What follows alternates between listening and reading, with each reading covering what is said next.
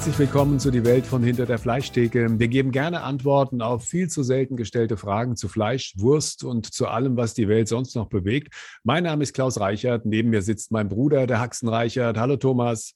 Hallo Klaus. Thomas, wir sind ja mehr oder weniger in unserer Metzgerei aufgewachsen und da gab es den Laden, den Raum mit dem Kutter dann dem Wolf, der stand da auch, den Ausbeinraum, es gab zwei Kühlräume und es gab eine Kammer im Keller, wenn ich mich richtig entsinne.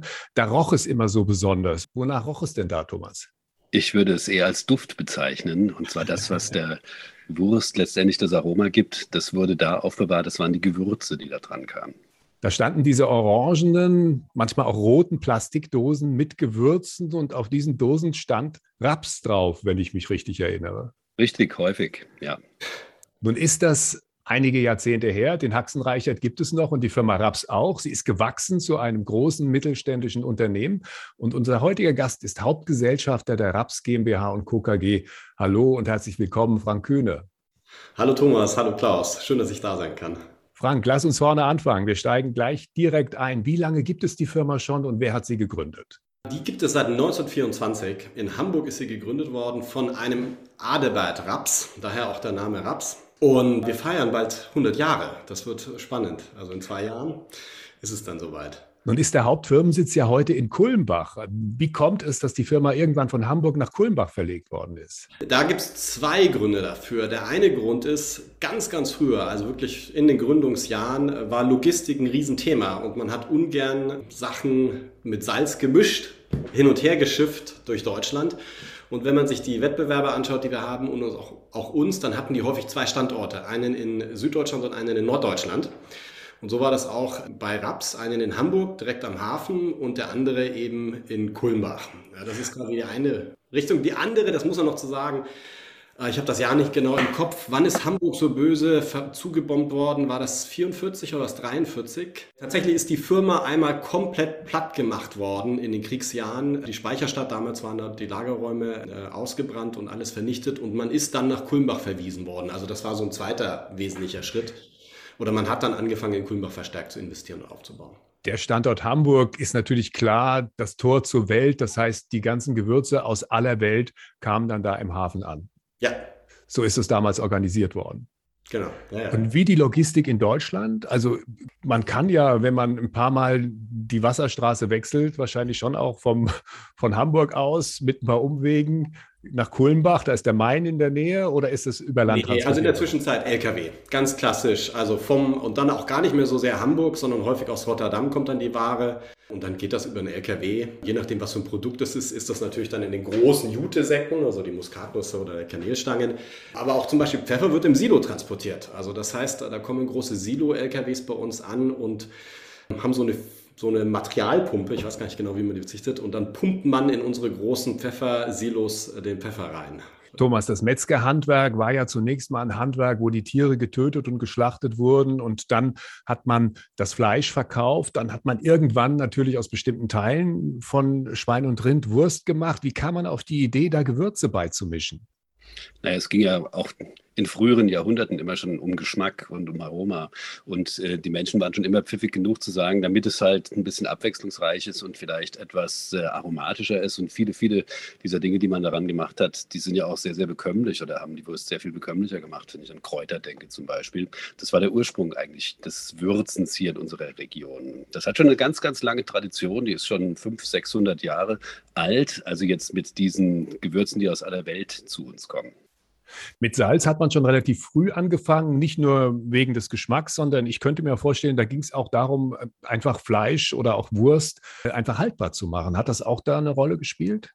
Also Salz ist das älteste Konservierungsmittel, das die Menschheit überhaupt kennt. Und das ist schon bekannt, seitdem die Menschheit sesshaft geworden ist, also etwa 10.000 Jahre. Das hat man eigentlich schon immer verwendet, um Dinge, also Lebensmittel haltbarer zu machen. Also auch diese ganzen Fermentationsprozesse, die man damit einleiten kann oder die man nutzen kann unter Verwendung von Salz, die sind schon alle über viele, viele tausend Jahre hinweg bekannt. Frank, wie kam der Herr Raps damals auf die Idee, mit Gewürzen zu handeln? Ich meine, in Hamburg, da kamen ja alle möglichen Waren an. Er hätte ja auch mit was anderem handeln können. Oder war das dann ganz zu Anfang vielleicht sogar eine Art Gemischtwarenladen? Weil viele Händler haben ja nicht nur mit einer Ware gehandelt.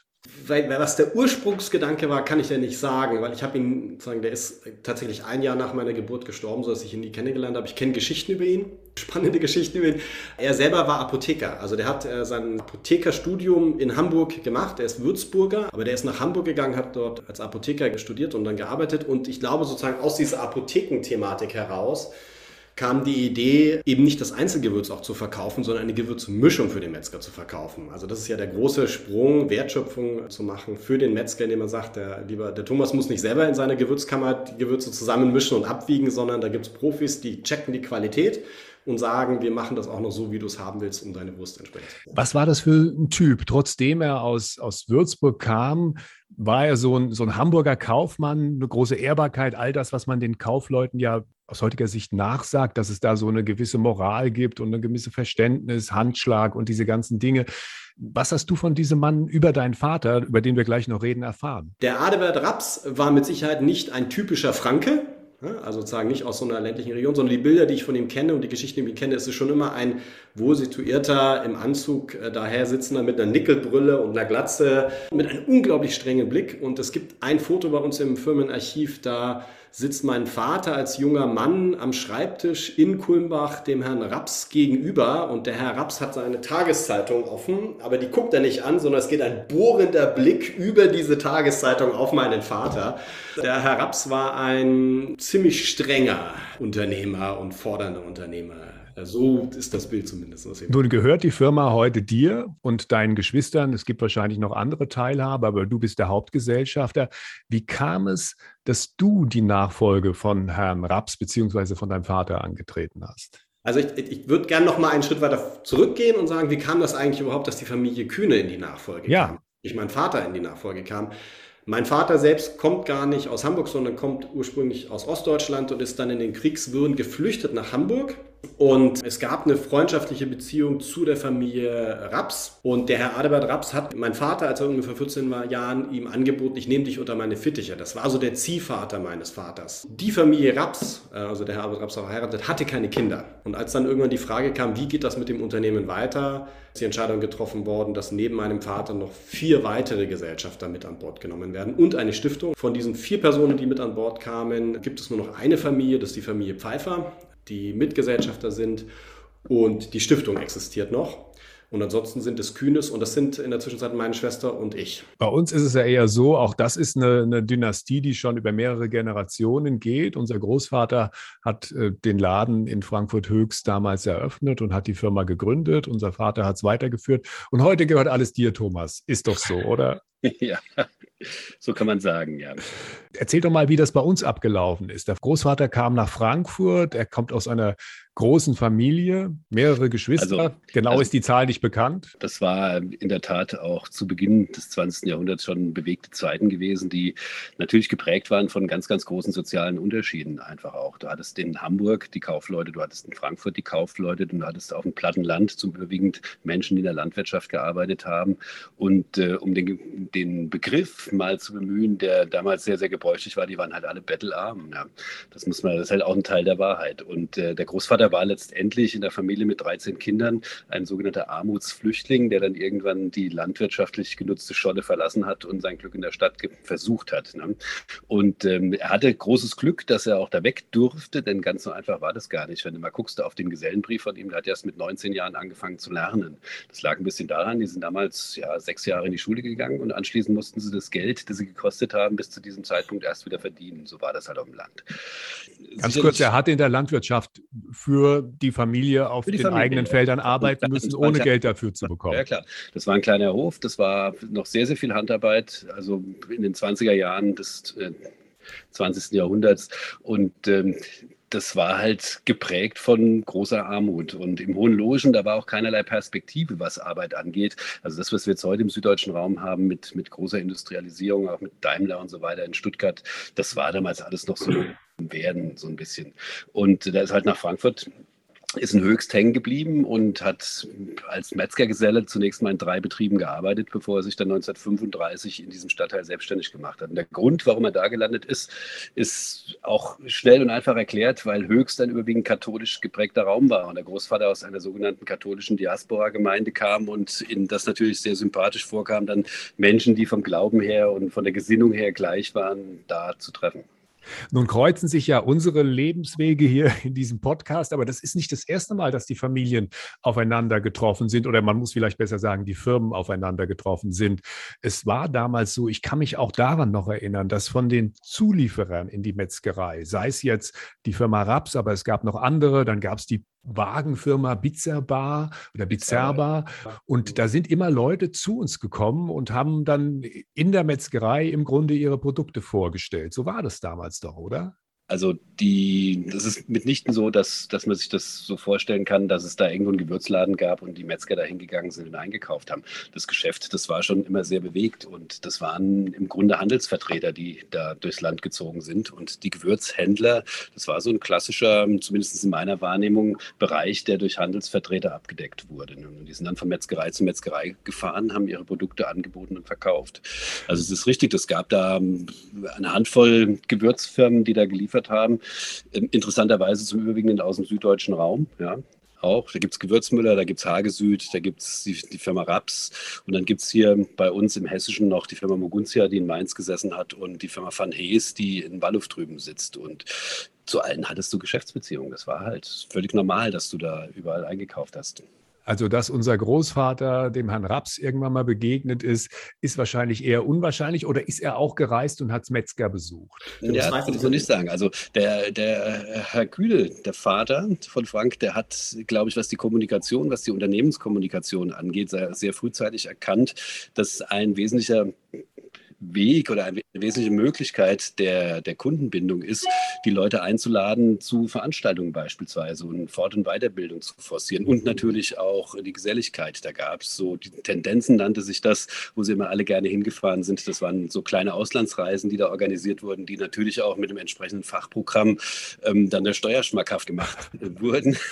Und soll auch der Heiratsmarkt des deutschen Metzgers gewesen sein. Der Thomas war wahrscheinlich auch bei den Jugendtendenzen. Ja, ja, klar. Also da war ich natürlich auch zweimal mit. Das war auch sehr schön. Das war auch immer ein sehr, sehr schönen Orten gewesen. Einmal in Berlin und auch mal auf Kos in diesem Robinson Club. Das waren immer tolle Veranstaltungen gewesen. Große Veranstaltungen. Da waren zum Teil ja, 400, 500 junge Menschen mit, die sich da natürlich weitergebildet haben und natürlich die Gelegenheit auch äh, zum Menscheln genutzt haben. Thomas, ich wollte noch einen Schritt vorher einsteigen. Wir können gleich nochmal über den Vater von Frank reden, weil du bist ihm auch mal persönlich begegnet. Aber ich wollte noch mal über den Herrn Raps und unseren Großvater sprechen. Äh, Frank, ist der Herr Raps damals auch durch Deutschland gereist und hat Metzger besucht? Oder hat er das seine Handelsvertreter machen lassen?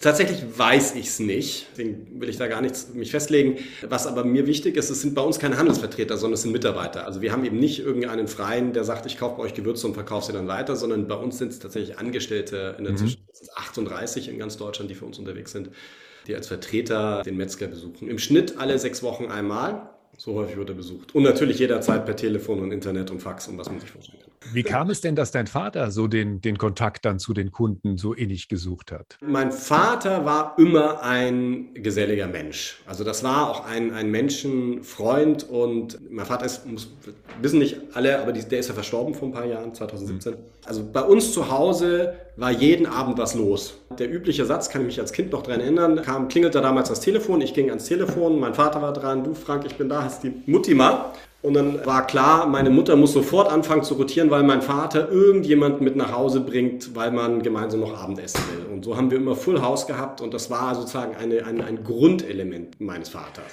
Thomas, du hast mir erzählt, dass du ihn mal kennengelernt hast. Kannst du dich noch erinnern, in welchem Rahmen das war, wie das war damals? Also es war sicherlich bei einem der Besuche in Kulmbach und da waren ja auch oft Veranstaltungen, also so Fachveranstaltungen gewesen oder auf einer dieser, dieser Reisen, die da organisiert wurden von der Firma Raps. Und der stand schon immer im Mittelpunkt dieser Veranstaltung. Das war ihm ein großes Vergnügen und auch ein Herzensanliegen gewesen, so wie es der Frank gerade gesagt hat, da die Gäste willkommen zu heißen. Das war auch ein leutseliger Mensch. Der war immer, ich will nicht sagen, dass er der Letzte am Tresen war abends, aber er war halt immer mit dabei.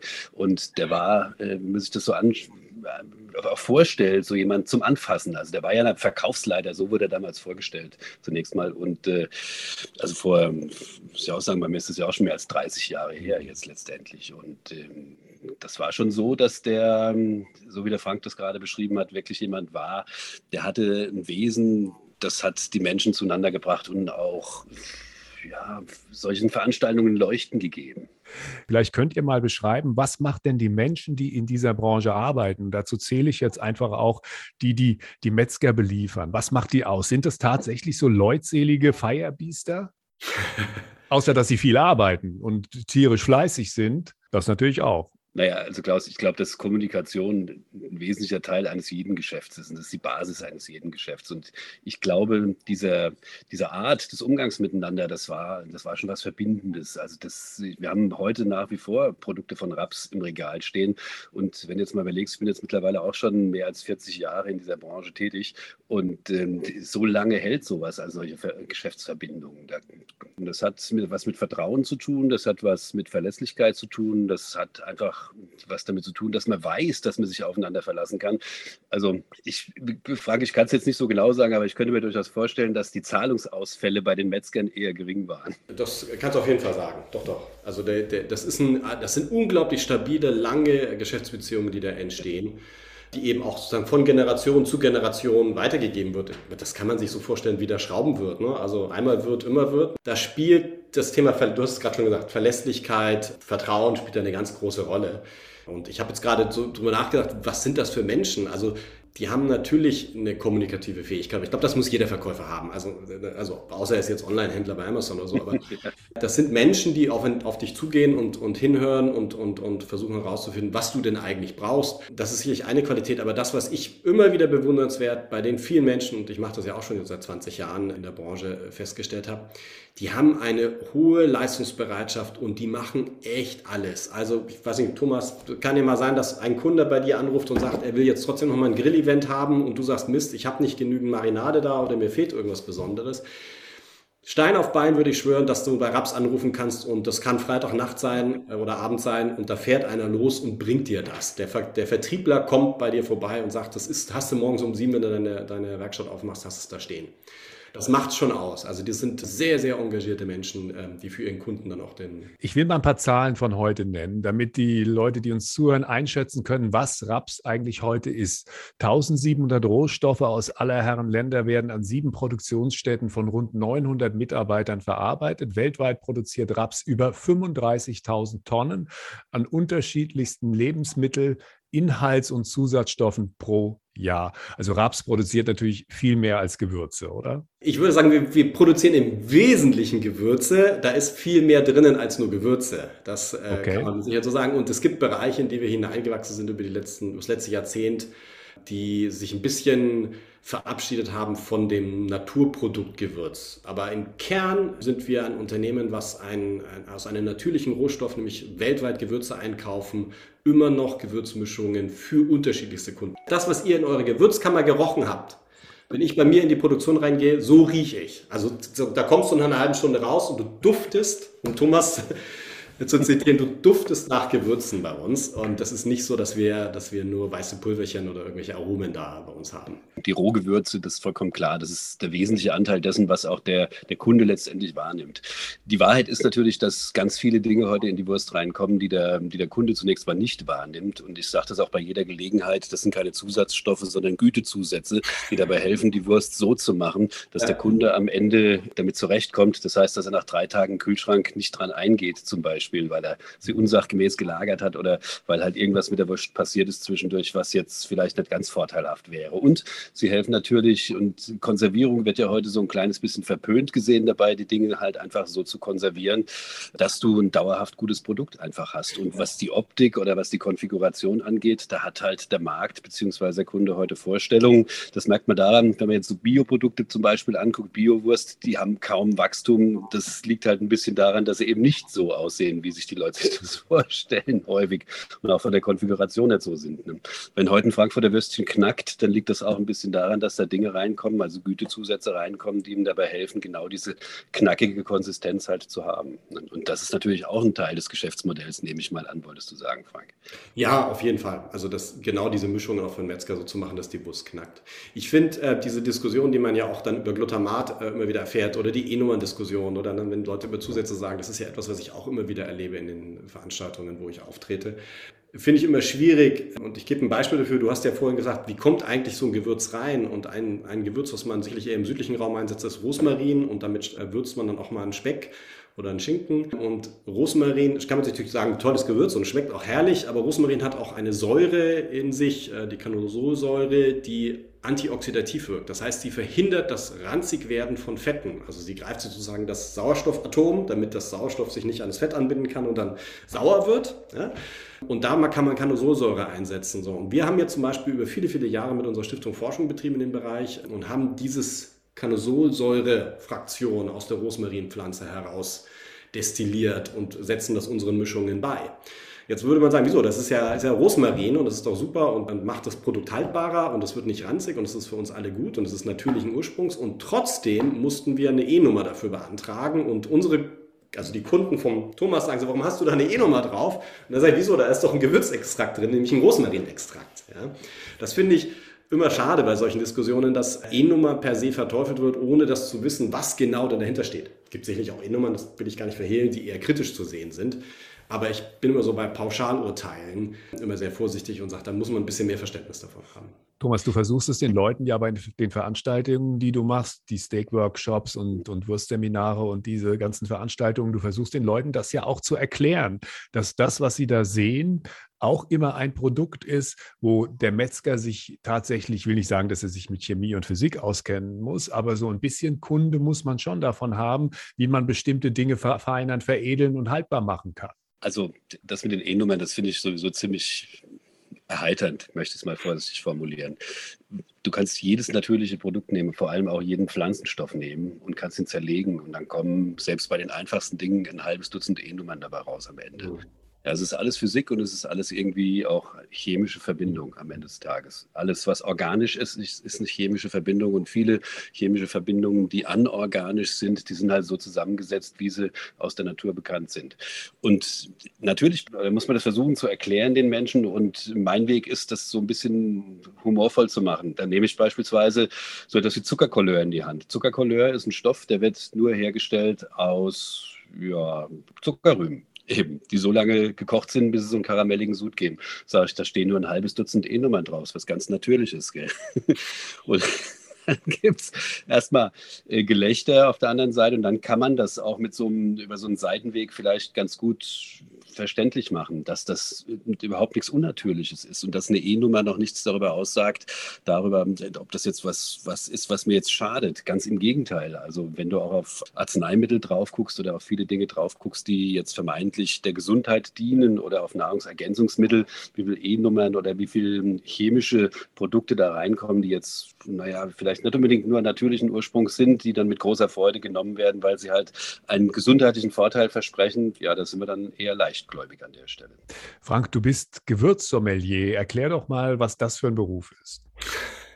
Eine Berufung und kein Beruf. Es gibt in Bayern eine Initiative, das ist eine Genussakademie, kann man auch auf die Webseite gehen und dort kann man sich qualifizieren lassen zu bestimmten Lebensmittelkategorien, würde ich mal sagen. Also da gibt es auch ein Biersommelier, es gibt auch einen Geist, also ein Schnapssommelier, den habe ich noch nicht ausprobiert. Es gibt einen Wassersommelier, das äh, würde ich mal gerne sehen, was da die Unterschiede sind. Aber es gibt eben auch einen Gewürzsommelier. Es gibt auch den Fleischsommelier, ja, der, äh, der Augsburger Fleischhochschule. Und der Gewürzsommelier ist eben einer, der sich über, klar, es waren am Ende zehn Blogseminare, zwei Tage, intensiv in die Welt der Gewürze reintaucht. Von der Frage historisch, wo kommen sie her, über die Botanik, über die Handelswege und die Logistik, die Veredelungsstufen, die Qualitätsdiskussion, die lebensmittelrechtlichen Diskussionen wird man da einmal durchgenudelt und muss dann auch ein Examen ablegen. Und danach darf man sich Gewürzsommelier nennen. Ja. Nun ist dein eigentlicher Job, Investor zu sein. Du investierst in Firmen, kaufst Firmenanteile, verkaufst sie wieder. In welche Firmen investierst du denn? Also mein allererster Job ist, ich bin Familienunternehmer und bin bei RAPS aktiv. Und der zweite Job ist dann die Stiftung, die ich mit viel Herz führe und die machen Forschung und die machen gemeinnützige Arbeit im großen Stil aus dem Unternehmen heraus. Und der dritte Job, den ich habe, der wahrscheinlich so 30 bis 40 Prozent meiner, meiner Woche belegt, ist tatsächlich, dass ich Investor bin im Wagnisbereich. Das heißt, ich gucke mir Unternehmen an, die sich mit Lebensmitteltechnologie beschäftigen, Neudeutsch Food Tech und im Grunde das, was wir vor 20 Jahren mal mit Facebook, Amazon und Google und Yahoo und Netscape und so weiter und so fort kennengelernt haben, die ganzen äh, Dinge, die passieren aktuell im Lebensmittelmarkt im Hintergrund. Also es werden neue Technologien eingeführt, die die Herstellung unserer Lebensmittel dramatisch verändern. Und da bin ich dabei. Wir haben ja schon mal eine Firma hier vorgestellt, die Firma Rebel Meat, die kanntest du auch. Ja, die kenne ich, die ähm, das Ganze auf Pilzbasis machen. Ja, genau, ja, kenne ich. Und sind das Firmen, in die du investierst, die äh, dann Fleisch irgendwann, das ist jetzt eine ganz naive Vorstellung, äh, im Reagenzglas herstellen? Also die ist nicht naiv, sondern das passiert ja tatsächlich schon. Also wenn ich investiere, bin ich einer von einigen, nicht vielen, aber einer von einigen, die investieren. Aber ich habe fünf Unternehmen, die genau auf diesen Ansatz setzen. Der bekannteste hier in Europa dürfte Mosamid sein, äh, aus den Niederlanden. Und die sind tatsächlich dabei, einen Bioreaktor, also im Grunde ein großes Fass zu nehmen. Da kommt ein Teil, ein, ein Mini-Teil von einer Kuh, eine Kuhzelle rein und dann wird die so gefüttert, diese Zelle, dass sie sich multipliziert und multipliziert und multipliziert.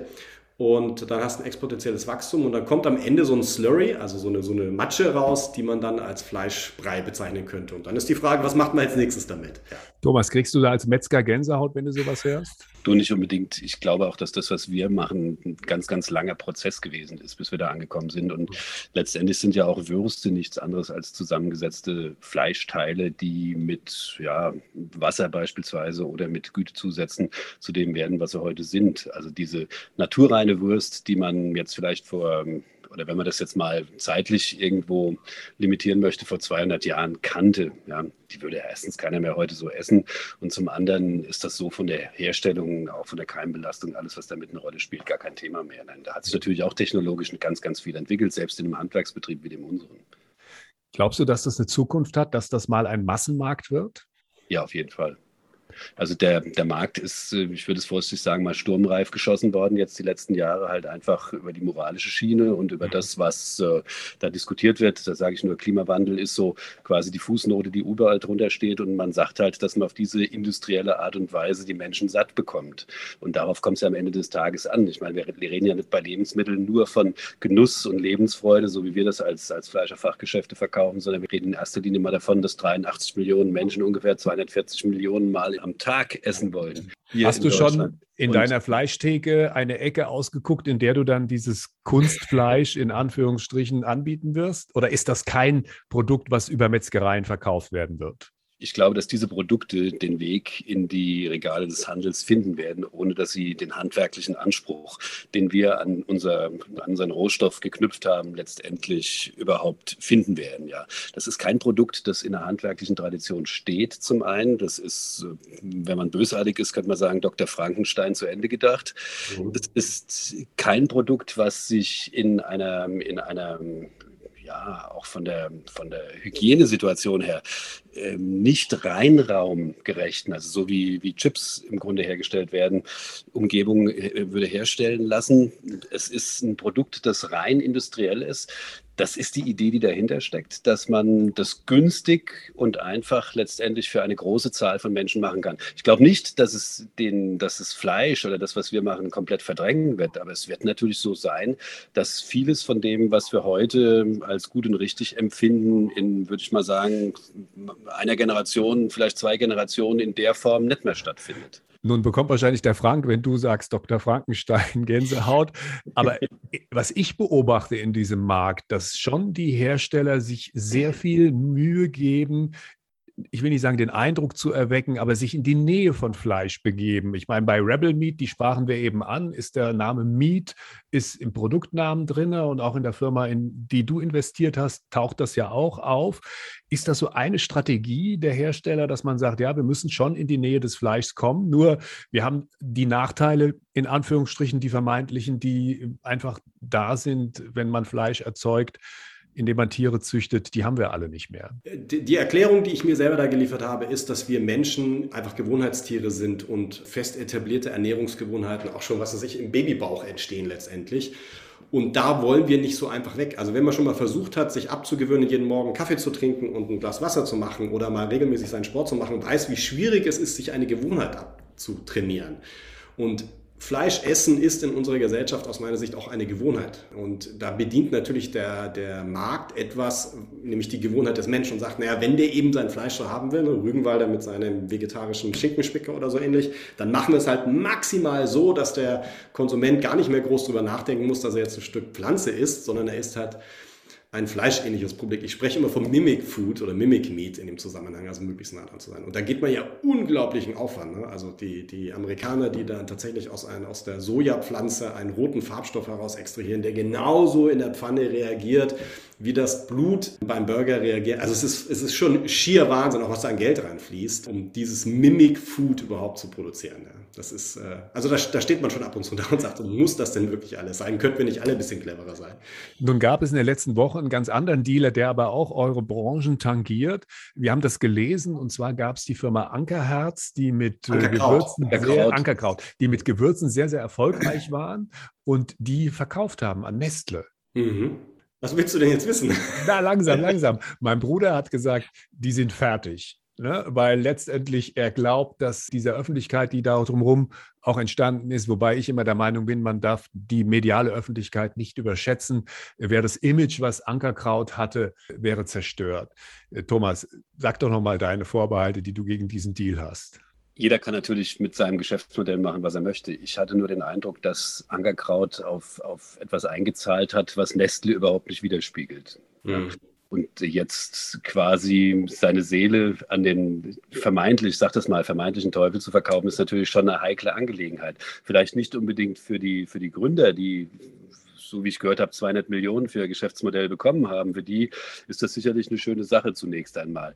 Ich bin mir allerdings nicht sicher, ob sich Neste damit eine große Freude gemacht hat. Ich hatte dir ja auch schon mal angedeutet, ich habe die Woche bei meinem Einkauf, also wo ich mein Gemüse und diese Dinge bei unseren Freunden vom Handel eingekauft habe, bei Rewe, direkt neben dem Gemüseregal so ein kleines Regalchen von Ankerkraut gesehen und zwei Damen, die davor standen. Ich musste sie nicht ansprechen, wie sie sich darüber ausgetauscht haben, die da gesagt haben, die haben an Nestle verkauft, brauchst du nicht mehr.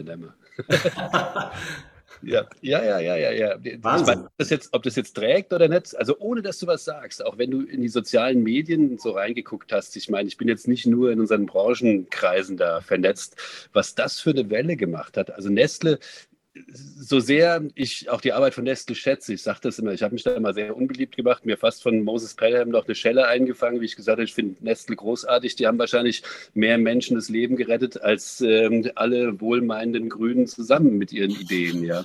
Ja, allein durch die Erfindung der, der, der, der dieser, dieser Milch, ja, ja, klar. Ja, das, da ist die Säuglingssterblichkeit um nicht Prozente, sondern um hunderte Prozente zurückgegangen plötzlich hier in Deutschland. Also die Säuglingssterblichkeit. Also Milchpulver meintest du, Thomas, weil du, du sagtest eben Milch. Nein, das ist Milchpulver, klar. Und ähm, ich glaube schon, dass das etwas ist, was für unsere Gesellschaft auch sehr, sehr wichtig ist. Ich kann mir nur nicht vorstellen, dass jemand, der zunächst mal auf Moral, der auf so Wertewelten gesetzt hat, so ähnlich wie die Fleischer, dass man sagt, okay, das ist ein Produkt, das äh, eben kein Massenprodukt ist, das halt ein, ein, gewisses Image hat, so ein bisschen freundlich, ein bisschen nett und dann auch gut daherkommt, auch geschmacklich gut ist und innovativ ist von den Zusammensetzungen dieser Gewürze. Äh, man muss auch dazu sagen, Ankerkraut richtet sich ja in erster Linie mal an die Endkunden. Das ist ja jetzt keiner, der äh, zumindest ist es mir nicht bekannt, jetzt Betriebe wie uns mit, mit, mit großen Gewürztüten wie die Firma Raps ausgestattet hätte. Ja, das heißt, das sind alles Kleinverpackungen, die du zwar dir auch ins Regal stellen kannst zum Weiterverkauf, aber der Kunde von Ankerkraut ist der Endkunde, der das halt daheim auf sein Grillfleisch draufstreut. Also ja. Das, ist ein anderes Segment, als was wir bedienen. Ne? Also wir bedienen sozusagen Business to Business, aber der, der Consumer-Markt, der Konsumentenmarkt, das, interessanterweise habt ihr gar nicht darüber gesprochen, dass vor zwei Monaten, glaube ich, ein ähnliches Unternehmen verkauft worden ist zu einem ähnlichen äh, Marktpreis, nämlich Just Spices, ein Düsseldorf ansässiges junges Gewürzunternehmen, die genauso ihre Followerschaft aufgebaut haben. Und die sind verkauft worden an äh, Kraft Heinz. Nichts anderes als Nestle, sozusagen ein bisschen kleiner, ein bisschen anderes Setup, ja. Und da gab es nicht den Aufschrei. Das hat was mit Nestle zu tun. Nestle ist ein genau, Nestle ist so, genau. also zumindest mal, wenn du mal die Öffentlichkeit so anschaust, irgendwie so ein, so ein, ein, ganz beliebtes Projekt. Da kann man wirklich alles drauf projizieren, was die Lebens Lebensmittelindustrie irgendwie schlecht äh, dastehen ja. lässt. Es subsumiert sich unter dem Begriff Nestle letztendlich. Und die, sie sind eigentlich nicht aus unserer Welt wegzudenken. Sie sind, glaube ich, mit einer der wichtigsten Player. Und das muss man wirklich auch als, als Handwerksbetrieb sehen und erkennen. Wenn ich alle Produkte, die von Nestle sind, aus meinem Laden rausschmeiße, dann kann ich nichts mehr kochen. Aber ne, bei der Größe ist natürlich sozusagen da viel Licht, da ist viel Schatten. Also ich glaube, dass genau dieses Abwägen zu sagen ist äh, an der einen Stelle gut, an der anderen schlechte Stelle schlecht. Das, das hat wahrscheinlich auch, auch, was mit dieser merkwürdigen Wasserdiskussion zu tun. Ja. Ja. Sehr ähm, stark. ja, ja, diese, ich glaube, das, das ist ganz, ganz stark hochgekocht, als es da hieß, hier Nestle tut da in Afrika Wasser aus dem Boden ziehen und dann sage ich, was macht Selters eigentlich bei uns an der Lahn? Ne?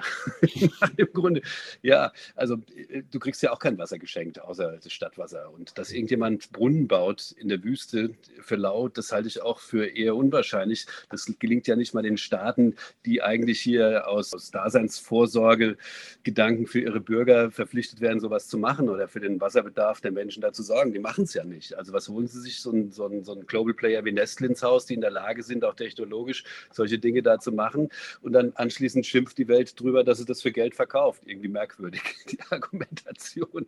Aber gut, das muss man nicht verstehen. Frank, du hast die Adalbert Raps Stiftung erwähnt. Was macht denn diese Stiftung? Also zum einen ist die Teileigentümer von der Firma. Also die Firma gehört nicht mir vollständig, sondern gehört auch quasi der deutschen Gesellschaft. Ne? Also die Stiftung ist eine gemeinnützig anerkannte Stiftung und die Stiftung hat drei Säulen, in denen die aktiv ist. Größte Säule, wo wir aktiv sind, ist der soziale Bereich. Wir sind ein Förderer von ach, Dutzenden Projekten, äh, im Wesentlichen im, in, im nördlichen bayerischen Raum, also dort, wo auch unser Unternehmen aktiv ist. Jetzt gerade eine neue Initiative wieder gestartet, Helden der Heimat. Wir geben so eine Art bedingungsloses Grundeinkommen für, für soziale Unternehmer heraus und sagen, bewerb dich bei uns, wir finanzieren dich für ein Jahr mit deinem Team, um deine Idee zum Leben zu bringen. Also die Idee ist immer auch viel Wirksamkeit im sozialen Bereich zu erzielen. Das ist ein Feld, ich glaube, das sind letztes Jahr uns 180 Projekte, die wir gefördert haben. Da ist alles dabei von ähm, Alterswohnheimen. Wir haben ähm, hier Wind im Haar ist ein tolles Projekt. Wir, wir finanzieren Rikschas für ähm, Seniorenwohnheime, damit die Senioren rauskommen und über Freiwillige, die dann mit denen Ausflüge machen. Also auf unsere Website schauen tolle Projekte. Dann ein ganz spannendes Feld ist mit Sicherheit die Forschung. Wir fördern so im, im Jahr fünf bis zehn Forschungsprojekte im, im sechsstelligen Bereich jeweils und beschäftigen uns mit der Zukunft der Ernährung oder der Zukunft der Lebensmittel. Ähm, jetzt gerade auch das Thema Nachhaltigkeit groß im, im Blick, um zu fragen, wie wirken wir da eigentlich, was können wir tun, was, auf was müssen wir uns vorbereiten, auch mit unseren Ruhgewürzen beispielsweise. Kommen die denn überhaupt noch so, wie wir sie haben wollen, wenn das Klima sich weiter verändert? Und der dritte Thema, und ich weiß nicht, ob du darauf so ein bisschen referierst, ist, dass wir im Sinne unseres Gründers, den Adalbert Rapsen, nämlich eine Initiative auch herausgegeben haben, das heißt die Trüffeljagd, wo wir gesagt haben, wir wollen was zurückgeben an das deutsche Metzgereihandwerk über jetzt 100 Jahre bald, äh, die wir zusammen gemacht haben, nämlich über die Zukunftsfähigkeit des Metzgereihandwerks, zu sprechen mit Metzgern und mal Türen aufzumachen, wie das aussehen könnte. Also es ist eine der vielen Initiativen, die wir da haben. Es gibt noch viele, viele andere. Ihr habt einen Bauernhof in ah. der Nähe von Kulmbach, glaube ja. ich, gekauft, der stillgelegt war und habt jetzt einiges vor mit ihm nach Corona. Ja, das ist der Heinersreuterhof, heinersreuterhof.de. Das ist ein Freiraum für Lebensmittelmacher. Also ich greife da eigentlich eine Idee für eines Vaters auf. Der, der hat den nämlich damals gekauft und, und hat immer gesagt, irgendwann macht er mal was draus. Das war ihm nicht mehr vergönnt. Und der Heinersreuter Hof entwickelt sich gerade zu einem Ort, wo wir Menschen einladen, sich mit Lebensmitteln auseinanderzusetzen. An Profis gerichtet, also jetzt sozusagen nicht der normale, der normale Hausmann, der zu Hause kocht, sondern tatsächlich an Leute wie Thomas, die sagen, ich möchte dort experimentieren, ich möchte in Austausch gehen. Wir machen das zum Beispiel auch mit der Genussakademie, die ich vorhin schon mal erwähnt habe, ganz stark. Da gibt es den Raum Null. Das sind dann eher Spitzenköche, die sagen, wir wollen uns mit alten Technologien auseinandersetzen und die in die Zukunft bringen. Die können dort experimentieren. Da gibt es ein äh, Neudeutsch Food Lab, also im Grunde eine Küche. Ja. Und da wird generiert. Alles geht ums Lebensmittel. Ja. Sehr schön, tolle Ideen. Also ich meine, ich kann mir vorstellen, dein Tag ist vollgepackt. Familie hast du auch? ja, auch, ja, absolut. Ja, ja, sehr schön. Also, darf es ein bisschen mehr sein. In dieser Rubrik stellen unsere Gäste uns eine Frage. Ja. Frank, hast du eine Frage an uns? So ein bisschen habt ihr das Thema schon berührt. In zehn Jahren, wo seid ihr zusammen zum Essen? Und eine zweite Frage, die ich nachschiebe, was esst ihr in zehn Jahren? Was ist da mittags? Wir machen Mittagstisch, nicht Frühstück, nicht Abendessen, sondern mittags. Was ist bei euch beiden zusammen auf dem Tisch? Thomas, fang an. Also Ehrlich gesagt, ich kann es dir gar nicht so genau sagen. Ich meine, in zehn Jahren bin ich dann 70 und äh, in welchem Zustand ich mich dann befinde in Bezug auf die Nahrung. Es gab ja Menschen, die haben schon viel früher angefangen, Brei zu essen. Aber ich wünsche mir natürlich, dass ich mit 70 dann immer noch ein saftiges Steak beißen kann. Möglichst ein Ribeye-Steak mit äh, ein paar leckeren, ja, gegrillten Kartoffeln dazu und äh, irgendwie so ein paar Pimientos, also ein bisschen exotisches Gemüse dabei und mit einer leckeren Soße natürlich auch zu meinem Steak dazu. Das könnte ich mir vorstellen. Also meine Ernährung ist ja im Moment schon sehr, sehr vielfältig. Das liegt daran, dass ich einerseits ab und zu zu meinem Bruder mittags zum Essen gehe. Er bietet ja jeden Tag drei Gerichte an. Manchmal bin mhm. ich halt auch unterwegs als Berater oder als Journalist und esse dann auch mal in einer Kantine. Und ich habe dann das Gefühl, dass gerade in diesen Restaurants oder in den Kantinen doch immer mehr vegetarische und vegane Produkte auftauchen die letzten Jahre. Die Schlange ist immer am längsten, wenn der Schnitzeltag ansteht. Aber und Currywurst. Und Currywurst, genau. Aber und es gibt natürlich. Spaghetti Bolognese. Genau. Und ich esse dann immer mal auch mittags ein vegetarisches Essen, Blumenkohl-Bratling und das schmeckt mir auch alles sehr gut. Das Problem ist, dass ich eine Stunde später Lust auf ein Leberkäsebrötchen habe. Das heißt, mein Körper ist äh, so auch an Fleisch und an Wurst und an die leckeren Dinge gewöhnt, dass ich auch in zehn Jahren noch hoffe, wie mein Bruder, dass es ein leckeres Steak zum Mittagessen gibt und viel Gemüse dazu. Also ich versuche schon da ausgewogen mich zu ernähren, aber auf keinen Fall ohne Fleisch. Aber ihr sitzt zusammen an einem Tisch und habt ein Essen, das gekocht wurde. Ich sitze am Tisch und mein Bruder hat es gekocht. Okay, sehr gut.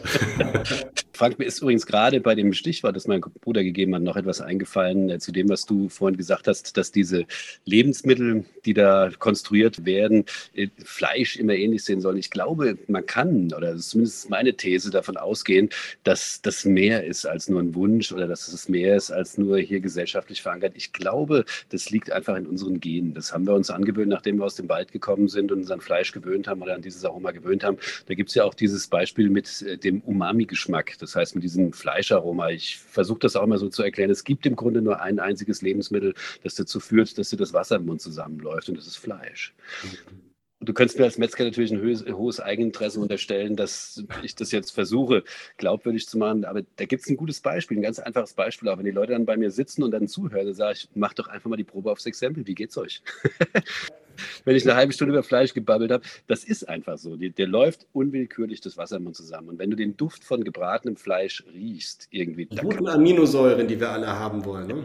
Das, dagegen kannst du dich nicht wehren. Dein Körper weiß, dass es gesund ist, dass dir das gut tut, dass es nahrhaft ist, dass es Energie liefert. Und es schickt dir sofort das Signal, das du brauchst, damit du auch Lust aufs Essen kriegst, nämlich hier dieses Gefühl des Speichelflusses. Und das ist natürlich etwas, was. Ja. Ich glaube, äh, Klaus, wenn du es noch erlaubst, aber Thomas, der, der Punkt ist, die Frage der Menge ist dann halt immer so eine, so eine Nivellierungssache. Ja? Muss es jeden Tag das große Steak sein, äh, das dann auf dem Tisch sitzt? Da bin ich schon einer, der sagt, ein bisschen ausgewogene Ernährung ist nicht schlecht. Und ja, Frank, aber auch an dem Punkt, ich meine, jetzt sind wir ja nochmal mitten beim Thema, wenn du noch zwei Minuten Zeit hast, kann ich jetzt auch noch ja. Auch an der Stelle habe ich mir natürlich eine These zurechtgelegt und die These, die lautet halt einfach wie folgt. Zu viel Fleisch im Verhältnis zu was? In, in Summe zu dem, was du isst. Ne? Also, Insgesamt. Ja, ja, Frank, dann hätte ich noch folgende Zahl für dich. Wenn du auf die Seite unseres Ernährungsministeriums, also Landwirtschaftsministeriums gehst und stellst die Frage, wie viel isst ein Mensch in Deutschland insgesamt? Und dann werden sie dir eine Zahl zurufen, das liegt so zwischen 1800 und 2000 Gramm feste Nahrung pro Tag, ja. pro Mensch, pro ja. Bewohner der Bundesrepublik. So, und wenn du das mal 360 nimmst, kann man ja leicht rechnen, also lass mir die letzten fünf Tage weg, dann sind das 720 Kilo. Und die Zahl, wie viel Fleisch man isst, die ist ja auch bekannt. Ja. Das sind nämlich gerade mal 60 Kilo oder maximal 60 Kilo im Jahr. Und wenn du das ins Verhältnis setzt zu deiner Gesamternährung, da kommst du bei einer Menge raus, die liegt so etwa bei, na, wenn es gut läuft, 8 bis 10 Prozent. Ist das viel? Das ist eine interessante Betrachtung. Die Rechnung habe ich so nie aufgemacht. Ja. Aber sie stimmt. Ja, ja also sie ist natürlich. Ich nicht dazu hinreißen zu sagen, es ist viel oder es ist wenig, aber es ist eine interessante Betrachtung. Ja, es ist vor allem ein Argument, was man so nie hört in dieser Diskussion, weil es wird ja immer gesagt, es ist zu viel, ne? aber das mal in die Relation zu setzen, mhm. ist zumindest ein interessanter Gedanke. Also es ist ein anderer Ankerwert, es ist ein anderer Ankerwert, als der typischerweise dann in dieser Diskussion benutzt wird, wo ja. dann gesagt es ist einfach zu viel und das hält die Welt nicht aus. Und das sind alles Dinge. Aber wenn du dann nochmal guckst, guck mal, dieser Wert ist seit etwa 30 Jahren ungefähr konstant, was so die Menge des Fleischs angeht, das wir hier in unserem Kulturraum verspeisen. Also man kann sogar sagen, für ganz Europa Europa, wo wir dieser Dinge habhaft werden können. Könnte man vielleicht sagen, dass es eine Menge ist, mit der die Menschen gut leben können? Also ich finde es ein spannendes Thema, was ich will da gar nicht normativ oder wertend sein, sondern ich, ich finde es spannend, die Diskussion. Ne? Also ich habe auch schon mal einen TED-Talk gemacht zum Thema Fleisch und so. Also der, der, da ist schon einiges drin, ne? wie wichtig ist Fleisch in unserem Leben, ja. Also, wir müssen nicht zehn Jahre warten, bis wir zusammensitzen im Wurstküchegarten beim Thomas, weil das wäre der Ort, weil du hast ja auch nach dem Ort gefragt, ja. wo wir in zehn Jahren sitzen. Das ist in der alten Produktionsstätte, hat mein Bruder im Grunde den Hof umgebaut zu so einer Lounge, wo die Leute sitzen und dann er bekocht sie und erzählt ganz toll. Und äh, da, da, laden wir dich gerne mal so ein, wenn du mal in Frankfurt bist. Ja. Und dann komm da mal rein, weil das echt macht Spaß. Es gibt natürlich auch gute Dinge zu essen und wir müssen nicht darüber nachdenken, was ist in zehn Jahren, sondern das können wir auch schon direkt eigentlich bald mal machen. Eigentlich schon zur IFA. Die ist ja jetzt auch bald. Wir haben genau. noch eine Sache und zwar, wir wursteln am Ende der Sendung immer Songs auf, die die Welt von hinter der Fleischtheke Playlist. Was hast du ausgesucht, Frank? Wenn ich sozusagen in mein inneres Ohr reinhöre, dann fällt mir der Song Cheek to Cheek ein, ne, von äh, Sinatra, glaube ich war das, bitte in der Originalversion. Das ist der Song, den meine Frau und ich getanzt, zu dem wir getanzt haben an unserem Hochzeitstag. Sozusagen tatsächlich, also ich bin kein guter Tänzer, meine Frau ist Österreicherin, die ist eine sehr gute Tänzerin. Dazu hat sie mich dann überredet, dass wir dann wenigstens das machen. Ich musste keinen Walzer tanzen, aber Cheek to Cheek mit meiner Frau. Und daran denke ich immer gerne. Thomas, wieder Hardrock, oder? Also ich, ich sitze ja gerade in, in, in meinem Büro, du weißt, da stehen ja auch ein paar Schallplatten, guck da, da siehst du? Etwa 3000. Da an der Wand, ja. Und ich habe eine habe ich gerade gegriffen, die fand ich ziemlich gut. Ich glaube, du hast den Kerl auch mal kennengelernt. Kennst du ihn noch? Dan Reed Network. Ja, ein ganz tolles Lied, den, den haben wir doch mal kennengelernt, vielleicht kannst du dich noch erinnern. Da hat er hier in Frankfurt gespielt, auch ein ganz tolles Konzert in der Festhalle damals zusammen mit Alice Cooper, Bon Jovi, war er dabei in so einem Heavy Metal Christmas Meeting und er hat ein paar ganz, ganz tolle äh, Titel geschrieben seinerzeit. Und hier ist einer drauf, den ich immer wieder gern höre, der heißt Ritual den hätte ich gerne auf unserer Playlist. Okay, und da du immer Hardrock auf die Liste jetzt äh, drauf äh, zauberst, kommt ja, von mir ein anderer Vorschlag und zwar Sun is Shining. Das ist ein Song, der stammt im Original von Bob Marley und ich habe letztens einen tollen Remix gehört und dachte, guck mal hier, was du aus so einer alten Reggae-Nummer noch machen kannst. Und zwar ist das der Remix, den Robin Schulz irgendwie gezaubert hat und der kommt von mir auf die Playlist. Das war's für jetzt. Wir wünschen dir, lieber Frank, dass du viel Schwein hast. Alles Gute und bis bald. Dankeschön. Vielen, vielen Dank. Hat Spaß ja. gemacht. Tschüss, macht's Ciao. gute Zeit. Ciao. Ja.